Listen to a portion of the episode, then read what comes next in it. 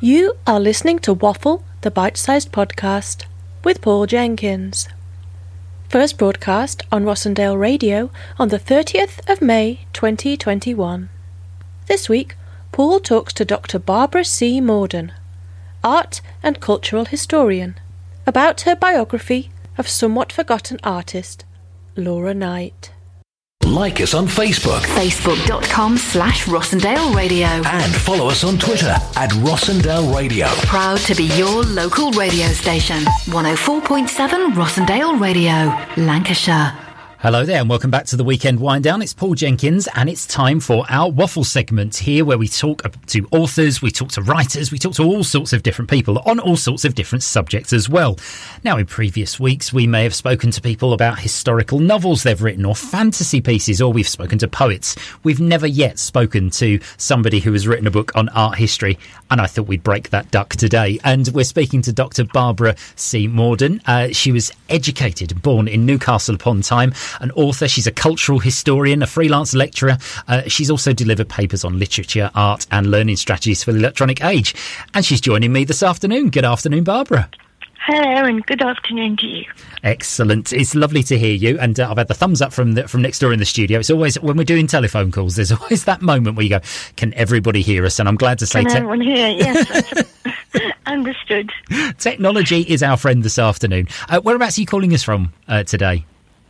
Well, we we live in a place called Yarm on Tees. Yarm. Um, what, a, what, a um, great name for a place in itself, Yarm. Yarm, yes, yes. People have great difficulty with with it. Um, Yarm. Uh, you should say it with a Yorkshire accent, of course, because it was originally in Yorkshire. I, I, I do get told off uh, for those uh, my, my pronunciation of things all the time. This is this is the joy of, of, of living in a place you weren't born in, uh, as I do. Um, but uh, well, exactly, exactly. no, I was born in Newcastle, um, Newcastle upon Tyne, so officially I'm a Geordie. Well, indeed, and we've. I was going to say we were talking about uh, just just off air a second ago about uh, about strategies for learning and uh, and about people coming together at conferences, uh, and I think we'll, we'll, probably get onto that in just a little bit. But uh, your uh, your book that you've written is is is fantastic. But wait, was it your time as as, as a lecturer or as a, as an academic that you, you really kind of got that passion for for wanting to document things and, and write things down for people and publish publish works? Um, well, uh, eventually, of course, I did a PhD, um, and I wanted to um, to make relationships really between the arts because I think that that is um, an important way forward. The arts do not occur in in isolation, um, and I, for my PhD, uh, a doctorate, um, I wrote on on art history and literature, specialising in Jane Austen, would you believe? Oh, right. uh, of all of all authors, Jane Austen, and in fact, over the years, I have done um, a one-woman show on the life and work of Jane Austen. Oh, well, that's something that it is. This is the joy of interviewing people. Is that we we, we, we had a little um, sort of a chat yesterday, and this didn't come up at all. This that sounds fantastic. Uh, we, no, we're, we're, gonna have to we're gonna have to pick this up later on. yes, yes, yes. Um, I, I, even I even was was made a gift of of um, of, a, of two dresses to wear um, for these for these presentations and mm. dramatizations. So it was authentic. Yes, authentic as a, as a dress with a with a zip in it can be. yeah, Jane Austen with a zip. That's a, that that's the subtitle for a show if ever I heard one. Uh, but well, now, it is, isn't it? Yeah. and now the thing is, the the, the subject of your of your book, uh, um, Laura Knight, um, who is uh, an artist that's not a I wouldn't necessarily call her a household name, but certainly a, an absolute mover and shaker, not just in the world of painting, but also in in the arts in general. And it was it, it was fascinating when you said that you, you talk about about bringing the arts together um, because your book very much focuses on the fact that she was, as well as an artist, she was she was somebody who was involved and, and sort of immersed herself in the arts. Uh, is that is that why you made a connection with her? Uh, yes, I suppose it is really. Um, but I was brought up in Newcastle, obviously, and one of the um, one of the paintings in the art gallery there was uh, a lovely painting which appealed to me as a small child. It was um, it was called On the Beach, mm. and it is of a group of, of children um, who were painted at Newlyn in Cornwall, which was where Laura Knight was living at that point. But it was started in Staithes on the North Yorkshire coast, which is um, where where she um, really I found her found her painting, um, found her life in in art. Um, Staithes, she she stayed there for ten years, hmm. and eventually moved to Newlyn, which of course was another. They both were art colonies. Um, artists gathered there and, and painted the scenery and appreciated, I think, the, the atmosphere there, um, the lights and the the moving the moving um, atmosphere. Really, um, at all points, the uh, the um, the weather um, played an important part in what she did in her life, uh, in all aspects of her life. And you can see that uh, in the in the in the paintings. I, I, obviously, I, for part of the interview, I thought, well, I need to immerse myself in, in this artist my, myself, and you you can tell that that you can you can see that there's a there's a real influence on of the world around her. But and it's not just as you mentioned the weather there, but also the the communities and the people around. Um, she was she was very much interested in sort of marginalised uh, communities. Um, she was indeed, yes. She she always considered herself to be to be something of a of a vagabond. I think she um, she variously ex- experienced life in all sorts of communities that appealed to her. She spent time with the gypsies. She spent time in the circus, and she spent time in the ballet, as well as painting a multitude of portraits and um, and just enjoying people for what they could give her.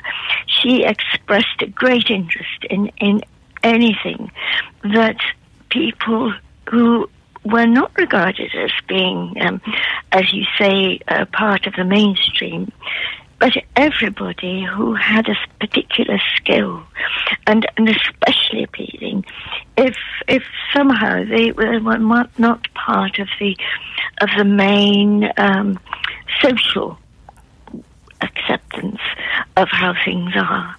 So um, right from the fairground, when she came she came across it in in uh, in her youth in Nottingham, uh, the fairground people were a great attraction. Um, and eventually, of course, she took she took herself off to, to Iver in Buckinghamshire, where the, the gypsy encampments were, were there for the winter. And she painted the gypsies. And it's interesting that when she was asked to to take up um, her paintbrush and paint the the young um, later to be Queen Elizabeth. Yes. But the Princess Elizabeth, she um, she invited us to the studio. She she she had great, um, um, well, I suppose it was ambition, but it was also um, a desire to talk to everybody and, and to involve everyone both in her interests and in her life. She was a real connective artist, wasn't she? Like you say, sort of everything from you know people that are a tra- in part of a travelling community right up to the future Queen of England. It's uh... indeed yes. And when she asked um, Princess Elizabeth, um, who was fascinated by her studio, of course, which was full to brimming with paintings that were half finished or unfinished or or just for the moment cast aside. Um, Elizabeth, well, the Queen, uh, selected a picture of an aging and sick gypsy man um, as, as her favourite, which says something both about Laura and also about Princess Elizabeth it, it does, does sort of say something about how she viewed uh, her her places as, as, you know at, at, that time she pro- possibly wouldn't have, have, have, dreamed that she would be uh, becoming queen at quite such a young age. Um, but interesting that, that, that that was starting to change in the royal family as well. It's a, what a, what oh, a great yeah. relationship to have had. Um, I'm just I'm just thinking I'm looking at the time and we've got, we've got we're going to come back to, um, to, to talking about Laura in, in more depth in, in just a, a, sec. Now we we always ask our um, uh, guests to, to choose the playlist a little bit, and we had a chat yesterday about um, particularly a painting uh, that involves a kite, uh, and uh, we've we've, Indeed, we've chosen a song indeed. What what which painting of Laura's is this, this sort of based on? It's Flying the Kite. Um, and it was a painting that she undertook when she was at Newlyn.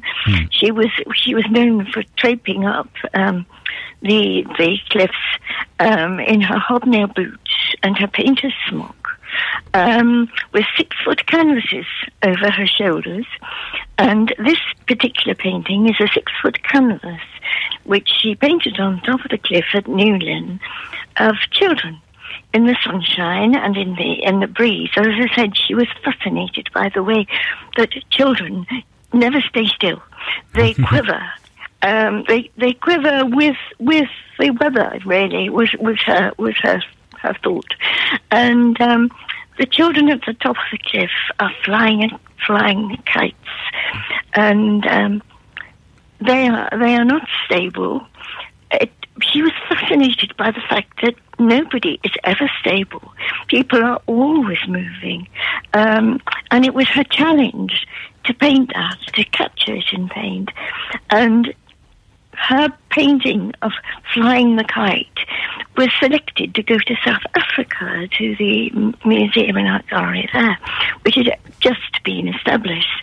Unbelievable. Um, and uh, nowadays, of course, apparently they don't want it. um, they don't want it because it is imperialistic art, of course. um, which, um, it, well, when I, when I saw it, and I was really close up to it uh, at Penlee Art Gallery, it was in the stacks, which is which were um, full to brimming because they had just had an important exhibition of Laura's, and um, they didn't know what to do with this wonderful painting of children in their sunbonnets. Um, all of them, oh, sand in their in their hair, sand in their face, but flying kites on the top of the on the very top of the cliff side. I, I mean, we've um, uh, that, that beautiful image you've created. Uh, we we we we had to find a way of, of seeing if we could recreate something of that in musical form, uh, and so we've gone for the Mary Poppins cast uh, singing "Let's Go Fly a Kite." Uh, we'll be back uh, with Barbara just after this. For Ad Rossendale Radio on Twitter.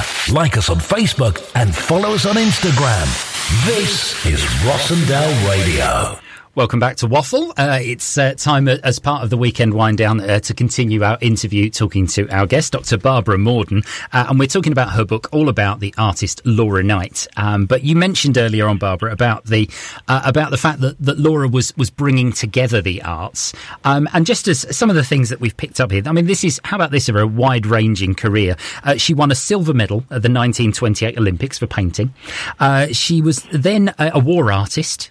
She, you know, uh, charged with uh, with painting uh, uh, uh, painting sort of war scenes. She was uh, key at the Nuremberg trials in 1946. She was the court painter there, and she then went on to work with the Birmingham Rep and the Bolsh- Bolshoi Ballet. I mean, that's that's quite an eclectic mix of a life, isn't it? It is certainly, and, she said that that was one of the reasons why she um, perhaps had had slipped by. Um, she tried her hand at too many things. um, that people were not didn't associate her with with one particular uh, genre or type of painting. I mean, she's variously called uh, an, an impressionist, which she was in terms of painting, but she was also a, highly accomplished portrait artist. Um, she designed um, crockery for uh, well, she worked with Gladys Cliff actually.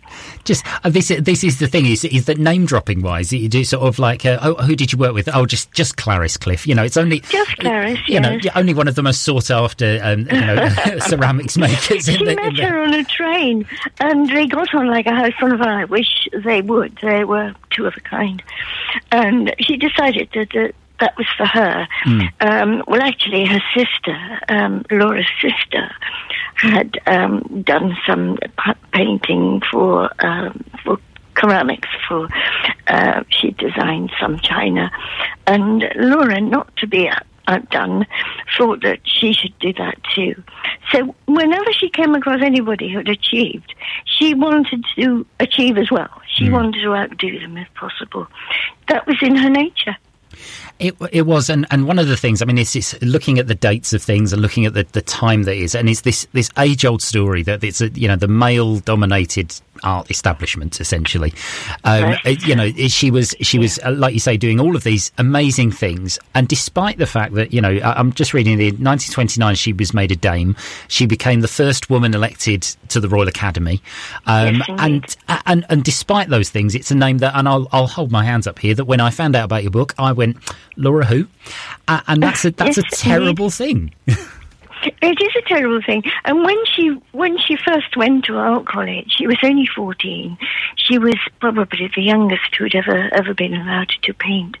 Um, but she found herself lumped together with all the other women um, women students, um, who of course were denied the the kind of experience um, that the men had.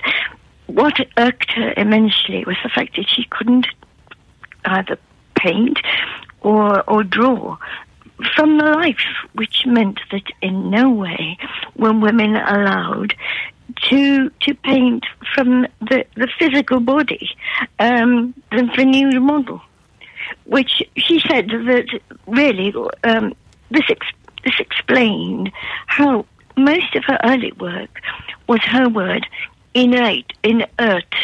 She she couldn't see any life in it because they were forced to paint from plaster casts of, of classical originals, I see. which which irked her terribly because she didn't wish to paint watercolors.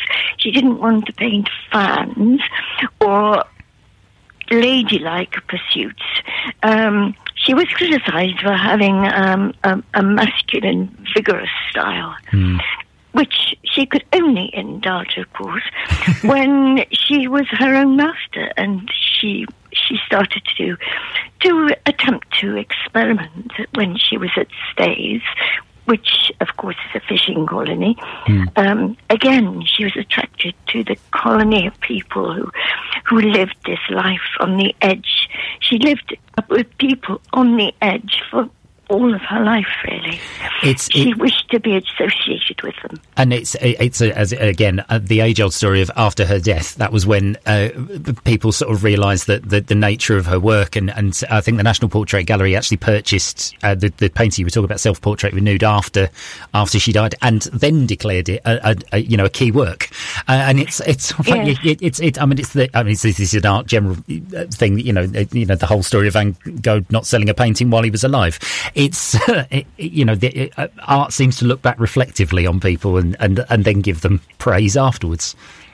Yes, uh, there there were there were plenty of people who did buy her work and that of her husband Harold Harold Knight.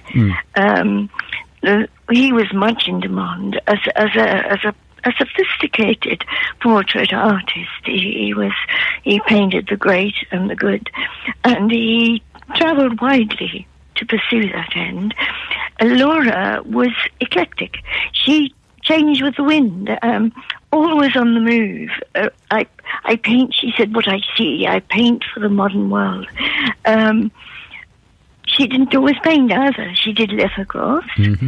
Um, she, above all, was her relationship, and I make this point in the book, with cinema, which had which they they arrived in in Newlyn um, in 1906.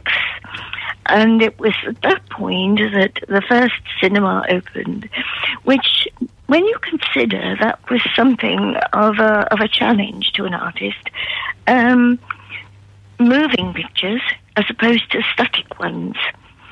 And I think that is one of the reasons why always she attempted to paint in the open air and in relation to weather.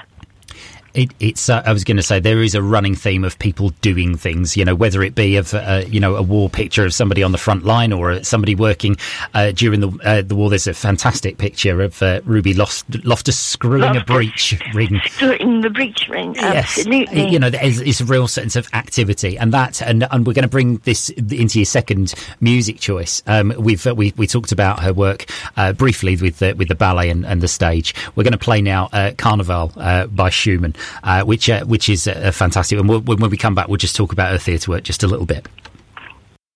You're on the Valley's very own Rossendale Radio. What a beautiful piece of music that was. Welcome back to the Waffle segment. Uh, and it's Paul Jenkins here with Dr. Barbara Morden. And we've been talking about all things to do with Laura Knight and that, that piece of music, Carnival. Uh, there was Pierrot uh, piece from Carnival. Um, it was it was a piece that you chose partly because of that, that kind of link with the with the circus and that, that, that element of, of Laura's life uh, as well. Well, yes, yes. Um, she she was most taken with the Ballet Russe which um, visited Paris in 1910, um, and she never missed. She never missed a performance if she could when it came to London. Um, she she she loved the ballet. Became a great friend of Pavlova. Mm-hmm. Well, I, I wouldn't say a friend, but if Pavlova was friendly with anyone. but um, Laura had the capacity to insinuate herself into people's lives and, and spaces. And she painted Pavlova many times. Uh, she painted the, um, the Ballet Russe and later the Bolshoi. Um, she she was interested in all of the arts, um, drama, obviously theatre, ballet, and of course the circus she she was very fond of the circus, and we could say that. But she both ran away with the gypsies, and she ran away with the circus at various points of her life. Poor Harold, her husband, was long suffering, but he understood her. They had a they had a very easy relationship in terms of he did his art and she did hers. So altogether, um, although she said she needed reining in sometimes, altogether it was a happy relationship. It is. I mean, when you got two artists together, everyone's that, that's a real tricky thing. I think sometimes to to, to manage, isn't it? In terms of a I relationship, think it is. I think. Uh, well, I think she took a lot of managing. Yes, and sometimes she managed herself, and I think he, he must. Um, and he must have been a lovely man. He he was a very wise person, and many people uh, said that they used to go to him for advice. So you know, not a, he wasn't as long suffering, um, and nor do I think we need to feel sorry for him. Now, I was going to say, a very accomplished painter himself. Uh, now, um, uh, now, um, we, we, we can't leave you this afternoon. You dropped into the conversation at the beginning, just uh, oh well, well, I happen to do a one woman show with Jane Austen, and and it's not often that, that, people use that sentence with me, so I, I, feel like I have to delve in there just a little bit. How how did that come about? Is this a, a, a have you had a long long love of, of Jane Austen's work, and, and just I thought you know what I need well, to be her for a bit. Um, when I did the PhD thesis, um, I ended up with Jane Austen. Mm. Um, she, it, it was an inter, interdisciplinary um, piece of work, mm. um, uh, and various various novelists were involved. Uh, I ended up with Jane Austen. Um, I have a great love of a very surprising book. I mean, a lot of people obviously are attracted to Pride and Prejudice. Um, you just mentioned Jane Austen, and that's a book they know. But uh, I quite like Mansfield Park as well, um, because it's it's a book which is about about Britain at the time. There are many people who say that Jane Austen is tea-tablish, that all she's interested in is, is um, who some young women are going to marry.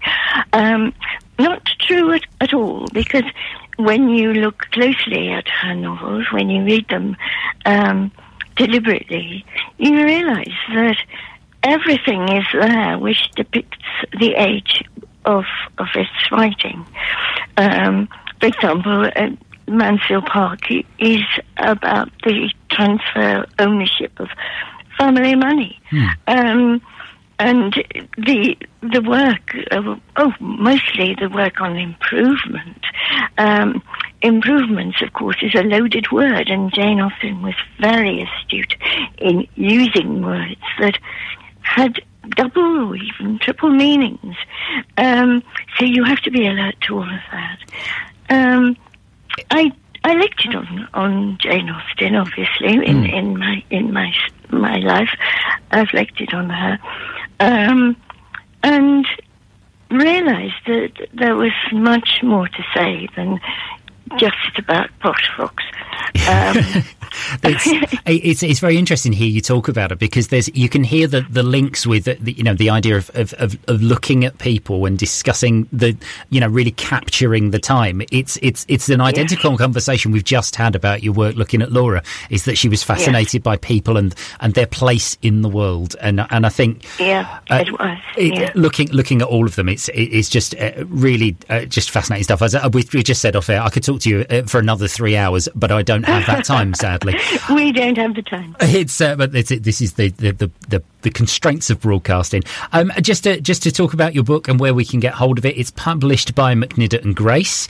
Um, it's uh, simply titled Laura Knight: A Life, uh, and uh, and, and uh, you can, if you search for it online, it's very easy to to get yourself hold of a copy. Um, I've uh, I've been blessed with a copy. Uh, the the publisher sent me a copy to, to have a look through in advance, and it's it's a beautiful book, and uh, and and and of course, you uh, fantastically illustrated on the basis of uh, we've got some brilliant work uh, that you talk about in it. Um, thank you so much for bringing it to the weekend wind down, Barbara. Uh, we, Not at all. uh, now you mentioned her love of clowns. Uh, we thought we'd finish. She loved clowns. Yes. She had, a, had the idea that being a bit of a clown herself, um, she she understood them, and, and of course, working with a circus for as long as she did, she um, she was attracted both to the animals, to the acrobats, and above all to the clowns. Well, uh, we thought we'd, we'd find a clown song because we know that some people are, uh, you know, afraid of a clown or two, uh, and uh, we, we we thought we'd find something uh, a, a bit uh, a, a bit famous to play. We thought we'd go with Frank Sinatra's version of Send in the Clowns. I think she'd approve, wouldn't she? Oh, she would certainly approve. Let's go with that to finish. Thank you very much for being my guest this afternoon, Barbara. It's been a pleasure. It's been a pleasure. Here's for next time. Dedicated to the Rossendale Valley. This is your very own Rossendale Radio. And there you go. Another Waffle the Bite sized podcast comes to a close. What a fascinating conversation with Dr. Barbara Morden about her work. Art history, not usually my kind of thing, but at the same time, I love speaking to authors and, and speaking to people who really do understand their subject. And uh, it, it really was a fascinating conversation. Absolutely loved it. Please do go and check out her book. Uh, all it remains for me to say is to say thank you very much to everybody for listening to Waffle the Bite sized podcast at home. Uh, we will see you very, very soon. Uh, and of course, uh, my sincerest felicitations to all the team at 104.7 Rossendale Radio, and of course, Melanie Kemp for all of her work producing and editing Waffle the Bite Size podcast. We will see you very soon.